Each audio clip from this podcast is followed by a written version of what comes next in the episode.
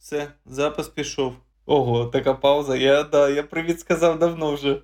Я казав привіт. Щось нічого не відбувається. Ви нічого не чуєте, чи що? Мені це не подобається. Ти чуєш, мабуть, ти самий, що я, да, Денис? Да.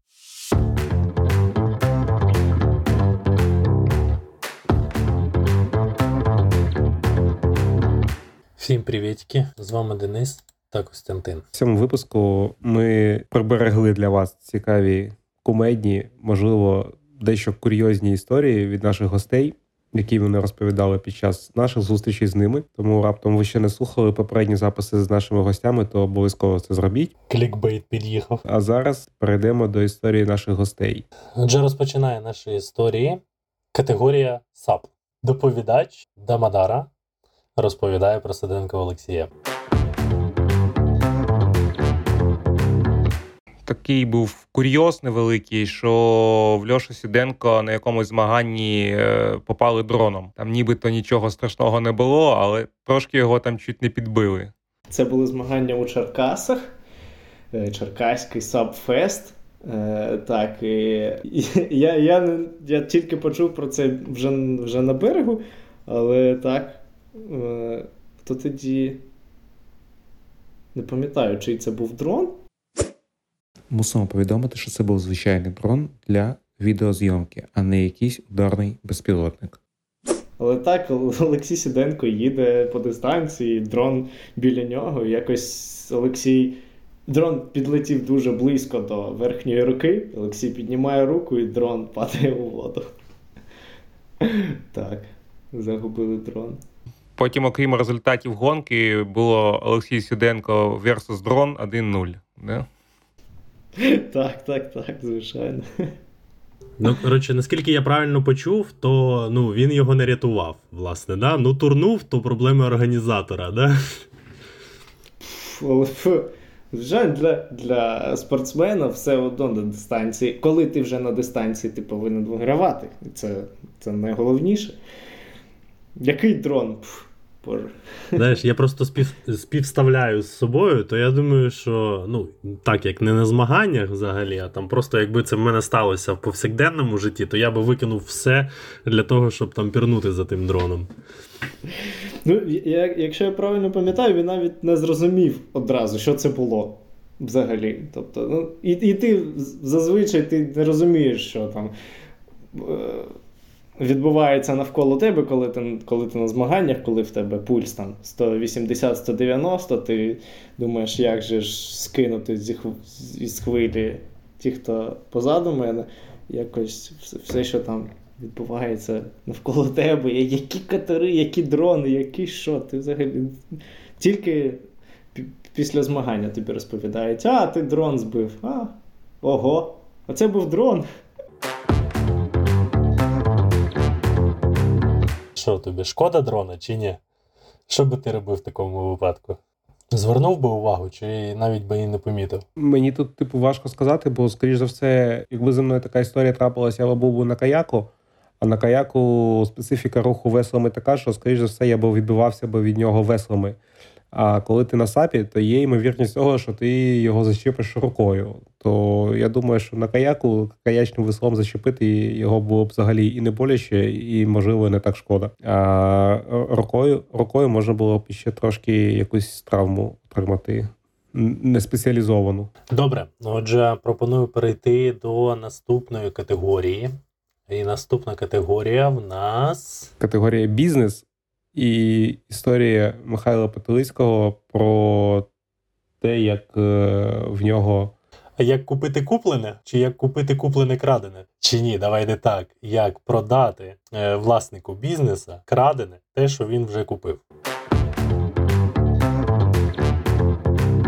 Це цікава річ. Е, жаль, е, випадки такі, як е, крадіжка спорядження, вони не є рідкісні.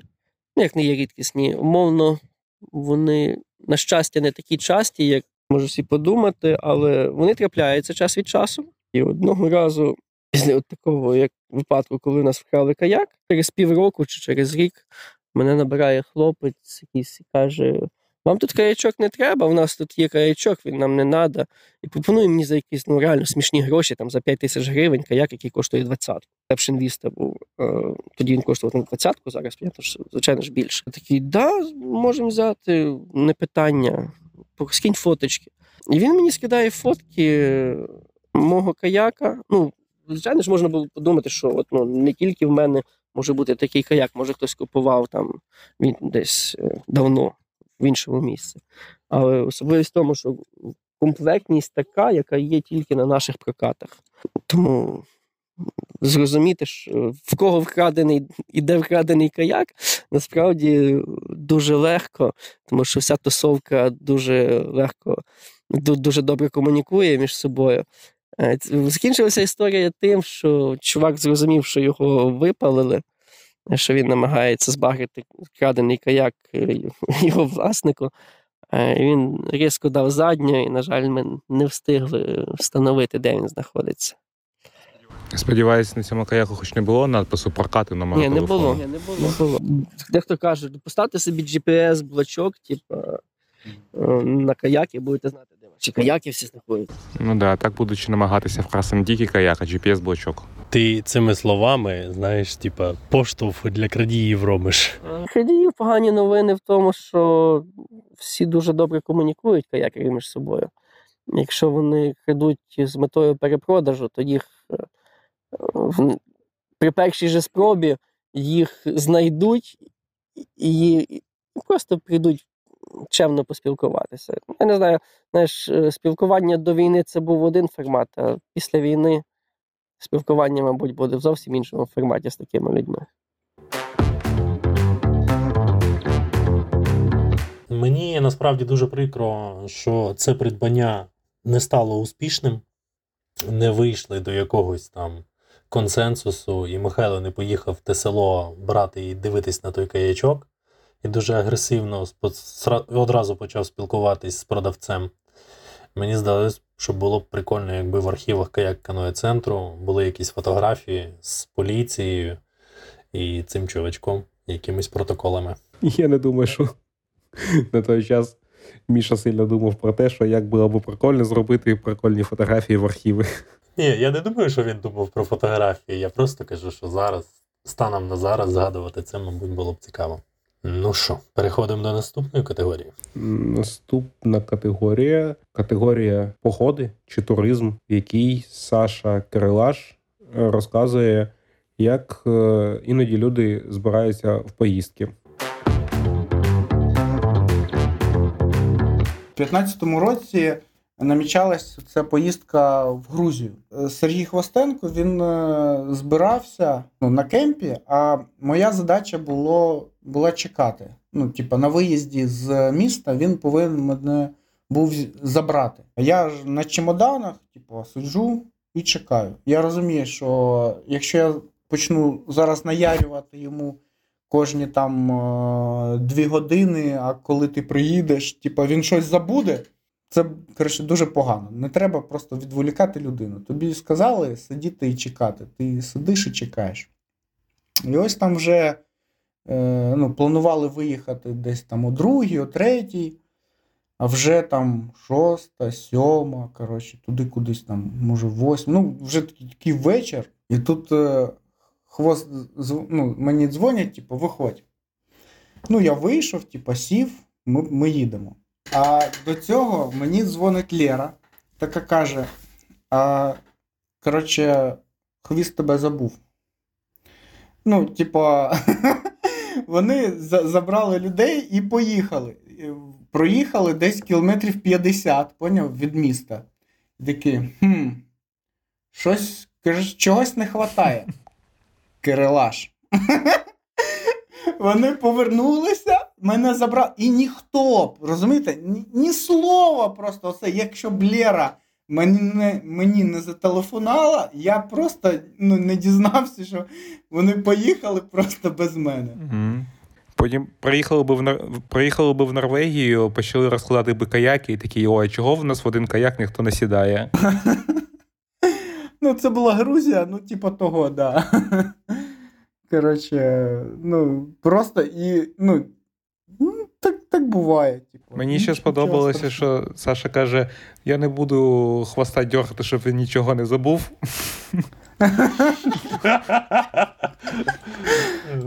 Да. Да, да, таке. Ну, що ж. Так бува, бува. Але всі доїхали, всі поїхали, типу. І всі повернулися. Ну, це головне. Тому, тому це головне.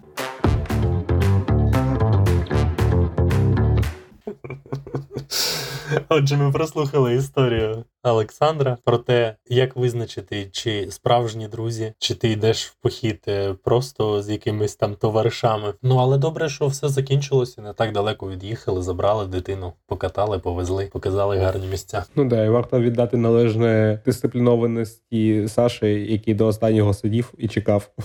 Да, тут я погоджуюсь, красавчик. Отже, переходимо до наступної категорії. Категорія Whitewater. Угу. Розповідає Федоренко Антон про цікаву бочку. Федоренко? Федоренко. Федоренко чи Федоренко? Ой, не знаю, пробач, Антоне, будь ласка. Якось так. Всі, всі його прізвища, я сподіваюся, зрозуміли. Хай кожен себе собі обере правильний наголос. Історія про цікаву бочку. Я от хотів е, про цей гард ще згадав, я тоді не розповів. Це от була ситуація, яку я нещодавно, ну як нещодавно, десь рік тому я запостив, здається, і шалена кількість, е, шалена кількість було переглядів і обговорення викликала ситуація на гарді, коли ну там. З катамарана, який проходить цей поріг, випала людина. У людини від потужності води і неякісності спорядження розірвало цей рятівний жилет. З нього повипливали ємності, які мали його тримати на поверхні, і він почав. Е, ну, так, от, знаєте, коли очі над водою, а органи дихання під водою у нього були проблеми, і йому почали кидати морковки, це страховочні кінці, щоб його витягнути. Там, до речі, на гарді, прямо от біля цієї бочки страшної, дуже зручна поличка була. І от кидали люди, там зазвичай стояло 3-4 моркви. Е, відповідно, з трьома-чотирма людьми. Тобто якесь розуміння безпеки у нас було. І вони кидали е, цьому чуваку моркву, щоб його витащити. І не попадали, і в результаті там якось так сталося. Просто я в цей момент був далеко на скелях. Я це спостерігав з великої висоти, і я просто бачив, що всі туди-сюди бігають, як мурахи, тобто щось відбувається. А потім я вже саму ситуацію тільки на відео побачив. І ну, ці мотузки рятівні, вони переплутались і вже не могли швидко витягнути якусь одну, щоб йому кинути другий, там, третій раз. Тобто морковки по одному разу спрацювали і далі їх намагалися розплутати. А чувак тоне, ну, йому складно. І в цей момент е, один з інструкторів, доволі досвідчених, до нього стрибнув. Але цей інструктор він е, вже своє відкатав ну, в той день, на той момент. І він просто поруч засмагав. Він лежав там в плавках, без жилета, без шолома. І він оцінив ситуацію і просто взяв, стрибнув, як був. Ну, це типу порушення техніки безпеки, ще щось. Е, він цього чувака вибив. Той поплив, його одразу витащили. З ним все ок. Але цей інструктор він сам починає, він став на місце того, кого врятував, і сам почав е, тонути. Його бочка тримає, підтоплює, він намагається з неї виплисти, його знову вона засмоктує назад, знову там варить. Він якось випливає. І от був момент дуже страшний, коли він виплив, його виплюнуло, а він вже не ворушиться і спиною вгору, і він так назад, знаєте, от він вже нічого не робить, спиною вгору, обличчям вниз, і його тягне назад в цю бочку. І от на той момент, там так як в Голлівуді, і якраз в цей момент розплутали ці мотузки всі. Е, і пострибали люди, і його витащили, і все з ним було далі добре. От. І от Пройшло 20 років. Я рік тому це відео виклав в Фейсбук. Яких коментарів ми там начиталися? І, і, від е, лівих людей, які нічого не розуміють, і від людей, які начебто мали би розуміти. І що ми і довбні, і ну блін, цьому відео 20 років. Ми тоді дійсно були довбнями. А, але люди все одно настільки хейтять, хейтять, хейтять. І я нещодавно ну, в інстаграмі помітив до, доволі схожу ситуацію, а там вообще ніякого хейта. М, ну, тобто, ту нашу ситуацію хейтили навіть м, і імпортні якісь чуваки. А тут схожа ситуація. Реально, чуваки довбні, реально на рівному місці зробили якусь аварійну ситуацію, і всі такі: а, як прикольно, добре, що всі живі. Ну, мені от таке відношення подобається. Але чому, знаєш, нас. Чому тебе захейтили? Ну да, да. Там просто. Ну, я ж написав, що це було давно, що все неправильно, що все пішло не так. Я це все написав, але все одно так неправильно. Да я знаю, я ж про це написав. Ви мали зробити отак і так. Да я знаю, ми ж про це і пишемо. Ми вам показуємо, що було колись давно, яка була ситуація. Насолоджуйтесь. А люди. «А, Блін. Ну, от. А, а, а тепер смішна ситуація про техніку безпеки. Значить, дивіться, на цьому гарді, от я вам все вже розповів, що була поличка, були мотузки і була бочка. Да? Так от, у нас було, бувало там по багато-багато десятків людей, а катамаранів було 2-3. І от всіх треба якось укатати, щоб люди були задоволені. І у нас був такий атракціон. Зараз просто страшно про це згадувати. Ще раз підкреслюю, хейтери, це було 20 років тому, давно. Ми були. Ми даже навіть бухали тоді. Уявляєте? Так от. Був такий атракціон, що ти береш е, бажаючого екстріма, даєш йому в руки моркву, пояснюєш, як її тримати. І кажеш: стрибай в бочку. І він стрибає в бочку. І його там колбасить мама мія. Його задача тільки коли йому типу, вистачило підняти руку. Ми бачимо, що він підняв руку, і ми його з тої бочки, цією морквою, яку він тримає з руку, витягували. От. І зараз це страшно згадувати, бо ну, по досвіду розумієш, що могла та мотузка на щось там намотатися, якось ем, зачепитися, ще щось. Е, ну, ми, ми тримали їх весь час в натягу і потім просто висмикували людей. Але все одно фантазія зараз, е, спираючись на досвід, розігрує страшні картини, але от такий атракціон був. І навіть приходили люди, які там зранку кажуть: слухай, мені ані там. Кава не допомогла після вчорашнього. Так погано, так голова болить. Да, мені треба освіжитися. Ну давай, стрибай в бочку. Людина стрибає, і звідти виходить просто, знаєш, така новорождена. Щаслива, очищена. От е, так, та, такі бізнес-рішення бували.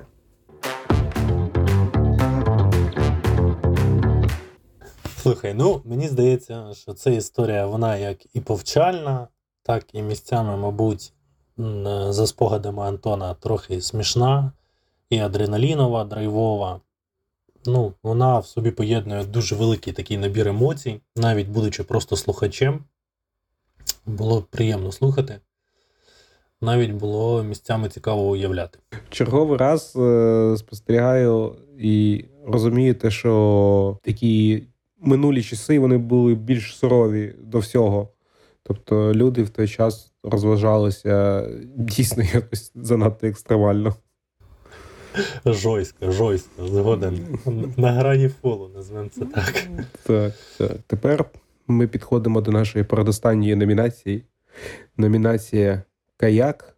І тут, Денис, вже будеш розказувати ти. Ага, зрозуміло. Чи навіть буде Добре. Зим... каяк, чи з... каяк зимовий. Каяк. Зимовий каяк. Окунь, Зимній об... каяк. Окунь обикновенний. взимку. Да. Каякінг взимку, най буде так. Отже, історія полягає в наступному. Е, колись не так давно е, певна е, команда відчай духів вирішила покататись на оболоні. Для того, щоб покататись взимку, особливо якщо є мінусова температура, є певна передумова. Певна передумова полягає в тому, що потрібно пройти пішки або сидячи в каяку за допомогою лижних палець е, затоку Наталка, вийти на Дніпро, і так як Дніпро має течію, вже там собі нормально покататися. Але ми зупинимось на першому суб'єкті водному, у котрий я тут вже зазначав. Отже, історія така: приходимо ми з Костянтином та декількома клієнтами на прокат, вдягаємось в якесь спорядження. Тут я хочу зазначити, що я трохи плуг і вдягаюсь як що попало. Це просто якісь там теплі флісові штані, е, якась термуха, зверху курточка. Е, Вдягаю, вдягаю теж дуже таку, як це правильно сказати, ну, коротше, ненормальну юбку, просто нейлонова юбочка, котра там захищає від бризг і ніяк не захищає від того, що буде відбуватись далі. І е, взимку є така фішка для того, щоб е, переміщатись по льоду, навіть якщо ти сидиш в каяку, є дуже гарним рішенням це лижні палиці, котрі ти там не повністю розбираєш, і за допомогою них відштовхуючись, лізеш по тому льодику, переходиш цю затоку. Я тебе трошки проб'ю, там навіть не, не, не так лижні палиці, як трекінгові палиці. Да, пробачте. Трекінгові палиці мають специфіку, що їх можна скласти, скласти до найменшої довжини, і їм сидячи дуже зручно штовхатися по льоду, сидячи в каяку. Да. Ну а так як я взагалі не походник, то в мене такого спорядження немає. Зважаючи на невелику частоту виходів на лід в таку погоду, то і брати собі якось не було сенсу. Тому зазвичай користувались якимись такими підручними матеріалами. Хто чим? Хтось перевертав весла і просто шафтом відштовхувався. Я зазвичай полюбляв в цій справі брати лопату.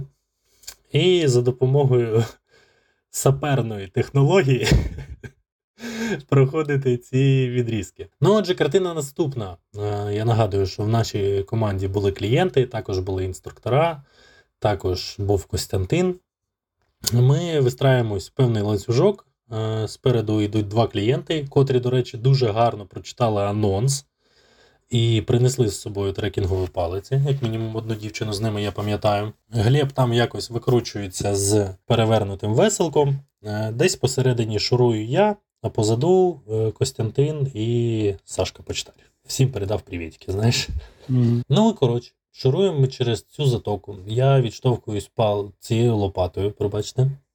Набираю таку норматну швидкість, мені вже починає подобатись. В цей момент весло просто закріплено спереду на деці, ну і я собі навалюю. Зважаючи на те, що е, позаду мене ще залишається Сашка і Костя, я в один момент вирішаю трохи підзупинитись, повернутись а, і крикнути Костянтину, що тут піді мною лід тріщить. Тому що Костя в той момент, як мені здавалося, е, намагався йти пішки. А це типу небезпечно, краще ж сидіти в каяку. Ну і в той момент, поки я розвертаюсь і кричу Кості, що Костя тут лід тріщить, він тріскається повністю. Ну і так сталося, що я просто перевертаюсь. Перша, коротше, думка, коли ти перевертаєшся взимку, ну, в моєму випадку це були просто матюки, і як мені здається, я трохи накричав на воду щось по типу. Все горло. Це можна запікати. Хай в нас буде перший пік, мені просто цікаво, як воно звучить. Ну і власне я розумію, що я під водою. Е, друга думка, що я в жодному разі не буду випливати з цього каяку, бо я ну, якось вже настільки звик коротше, сидіти в каяку і боротися з проблемами в ньому, що просто з нього вилізти було ну, навіть лячно в якомусь сенсі. Ну я розумію, що в мене в руках лопата. Е, є така техніка, ескімоський переворот, я думаю, всі про неї знають. І я починаю пробувати встати з лопатою. Е, Роблю приблизно 2-3 спроби, але всі вони не вінчаються успіхом. Чому? Тому що в момент, коли я встаю, мені трішечки не вистачає там сили, тяги, неважливо. Я вдаряюсь плечем об лід, котрий не можу зламати, і падаю назад. І я розумію, що, блін, це вже стає трохи страшно. Лячно. Е, я викидую, ні, не викидую лопату. Я намагаюсь лопату засунути під обв'язку каяку, тому що як це так, це втратити лопату. Да, я розумію, що дуже серйозна історія, але тим не менш. Я намагаюся засунути лопату під обв'язку, виймаю половинку весла, роблю ескімоз, встаю. В той момент, коли я роблю цей ескімоз, з мене зривається юпочка, я просто зачерпую собі там половину води в каячок. І встаю, кричу все горло знову якийсь матюк для того, щоб на мене звернули увагу. Костя і Саша, як мінімум, котрі були позаду і бачать мене спереду. Ну і сижу собі далі. Е, Мочалочки зі мною нема, помпи також немає. Е, Бубінчики трохи замерзають, тому що якраз рівень води був по них. Тут вже підскакують хлопці, і починається наша, ну я не знаю, як це сказати, дуже довга, в моєму розумінні, операція з рятування мене. Проблема була в тому, що каяк був дуже важкий зі мною, тому що я не маленький хлопчик, плюс ще було дуже велика кількість води всередині. І як тільки я намагався вискочити на лід, я його далі проламував під собою. Тому якимось чином заповзти назад на лід і швиденько дорухатись назад в мене не виходило. Потім вже повернулись клієнти, коли зрозуміли, що щось не так. Мені вручили мочалочку. Я вам чесно скажу, черпати взимку мочалочкою воду, ну це капець. Складно уявити. Дуже пекли руки. Мені, як, як мені здається, що я тримався достойно, не матюкався, сидів собі і чекав, поки Костя якимись, е, як це правильно сказати, певними, впевненими кроками витягне мене на лід та дошурує назад до прокату. Тут ти можеш вписатись трішечки додати, як це було з твого боку. Ну і головна історія в тому, що Лопата все ж таки під час е, цього останнього ескімоського перевороту, котрий був все-таки зроблений, була втоплена і лежить зараз на дні затоки. Да. На жаль, ми не можемо сказати, що під час цієї історії жодна лопата не постраждала, все-таки одна лопата постраждала. От. А за сторони, е, ну я не знаю, такі ситуації, в яких ти в стані ефекту не встигаєш чи злякатися, чи що. Але дійсно, коли я так просто бачу, що був Денис і нема Дениса. Просто каяк вже верх ногами лежить, і просто з горизонту зник він. І такі якісь дивні думки, типу, зараз якби не найкращий час, щоб робити таке. От. Акробатичні прийоми. Да. І з іншої сторони, теж не сильно уявляв, які дії потрібно було зробити, щоб максимально швидко йому допомогти. Тобто, або бігти до самого кінця по льоду, але я не розумів, докуди я зможу добігти безпечно. А з іншої сторони, сідати в каяк і незрозумілими рухами ковзати до Дениса, е, але так було б безпечно, але довше. От. Ну, врешті-решт, я там все-таки пробіг якихось там метрів 30 по льоду, і там, коли залишалось метрів 20 до цієї новоствореної прорубі, я вже почав вже в каяку трошки підгрібати. Ну да, і варто теж зазначити, що ніби ми такі вже трошки досвідчені, але такі речі не зовсім в звичайній обстановці все-таки виконувались не дуже оперативно. Але добре, що все зробили трошки довго, але благо, що були біля прокату. Було місце, де можна було одразу передягтись, відігрітися, відпитися чайком, посидіти під обігрівачем і все інше. Да. Ну, під словом довго це не настільки драматично. Це зайняло в нас приблизно там 15 хвилин. Але от мені, як людині, котра трохи така мокра була в той момент, то здавалося, що довговастенько, бо підтормажувало. Ну і саме цікаве, що клієнти, подивившись на той момент на інструктора, котрий перевернувся, вирішили, що сьогодні просто якийсь не той настрій, щоб далі йти на воду, і ніхто вже кататись не пішов. Ні, ну я, я думаю, я думаю, що вони взагалі, типу, отримали е, враження на цілий день. Тобто Ну да. не обов'язково йти кататися на каяку і кататися по воді. Да? Можна просто вийти на лід, поковзатись по льоду, подивитися, як людина пробиває лід, перевертається, вилазить, мокне, її там намагаються врятувати. І доволі прикольний початок дня. Да, згоден з тобою. Ну і саме приємне для мене, як для людини, котра то перевернулась, це те, що так як наше катання зірвалось, то Костянтин і Саша вирішили підтримати мене, роздягнулись і побігли в ополонку. Ну, да. Так що мокрі в той день були всі троє. Угу.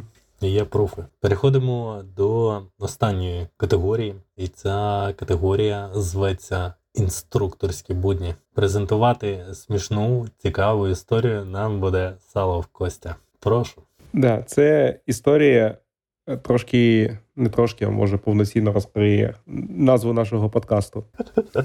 Отже, історія наступна. У нас був запланований сплав по Десті. Е, Ми мали стартувати пляжу в селі Пірново і через 50 кілометрів фінішувати на станції прокату на центр Болонь. На цій же станції ми збиралися з цією групою, готували спорядження, вантажили його у буси і відправлялися в село Пірново. На цей сплав була зареєстрована певна кількість людей. Я вже не пам'ятаю точно скільки. Ми підготували відповідну кількість спорядження, але фактично прийшло на дві людини менше. Коли ми зрозуміли, що буде людей менше, то зайве спорядження ми просто відклали. Вже в той момент вже ледве не стався один факап. Бо коли ми вантажили каяки, ми каяк, який підготувала собі дівчина, ми його просто не спакували. Вона прибігає і каже: Так, а, а що ви вантажите? Ви що, цей каяк не берете? Я такий кажу: Та ні, не беру, він нам не потрібен. Вона така, каяк не потрібен. Це мій каяк, я на ньому збираюся гребти, я там всі речі вже склала. Я такий, ой, пробачте, поміняли каяк, все нормально, сіли по бусам, поїхали в Пірново. Я не пам'ятаю, скільки це по кілометражу від Оболоні по дорогах. Ну там може там кілометрів 60-70, ну коротше так, добру годинку, може більше ми туди їхали. Приїжджаємо туди, вивантажуємо все спорядження, достали каяки, е, водії вже поїхали. Я розумію, що група в нас така більш-менш досвідчених каякерів, але все одно потрібно нагадати інструктаж.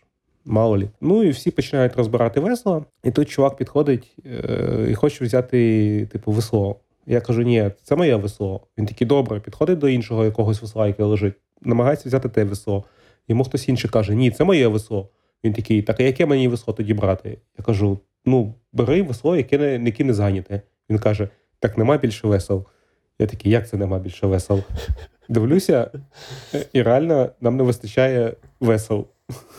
Всі з веселами, а два чувака стоять без весел. Я думаю, блін, як це так? Ніби ж мало бути всім по веслу, я ще запасне брав, а тут просто не вистачає двох весел. Всі, всі мали бути в, в одномісних каяках, а два чувака мали йти в двомісному каяку. І я думаю, ну так, в мене є запасне весло, то одному чуваку я видам запасне весло, а іншого чувака я можу просто взяти в двійку і просто його вести. І покатати. А потім думаю, ну блін, ну чувак, реєструвавшись на сплав, мабуть, не, не цього очікував, що 50 кілометрів його просто будуть в двомісному каяку катати. От.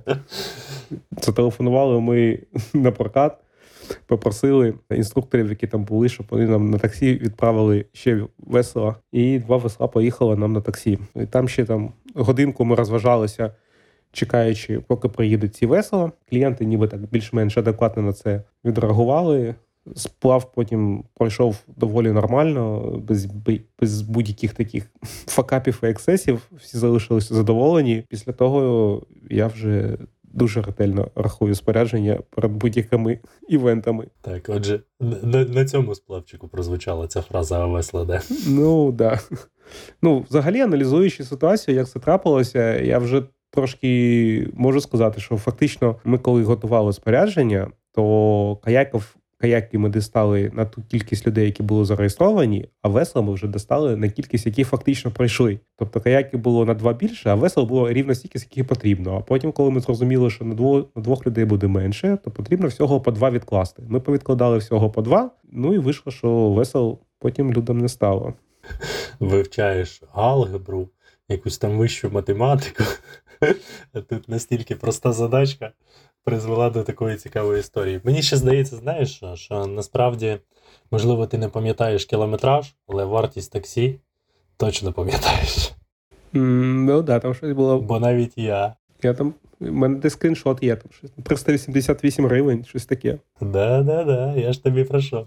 Отже, підсумовуючи, сподіваюсь, це були гарні, цікаві, повчальні, не знаю, там, розважальні історії. Сподіваюсь, що вам було приємно їх слухати. Вітаємо з наступаючими новорічними святами. Дякуємо за це Збройним силам України, за те, що вони нам дають змогу, захищаючи наші території кордони, де взагалі як націю. Не забувайте донатити на ЗСУ.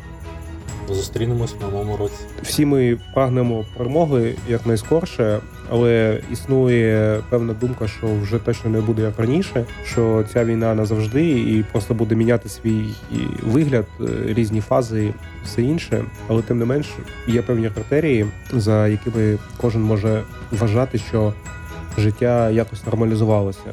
Тому я хочу побажати, щоб для кожного із вас ці критерії настали якомога швидше, і щоб новини були такими, яких дійсно хочеться чекати. І щоб нарешті побачили всіх тих, кого давно не бачили, потрапили в ті місця, про які давно мріяли. Як кажуть, мирного неба я би додав вільної води. Все буде Україна з Новим роком.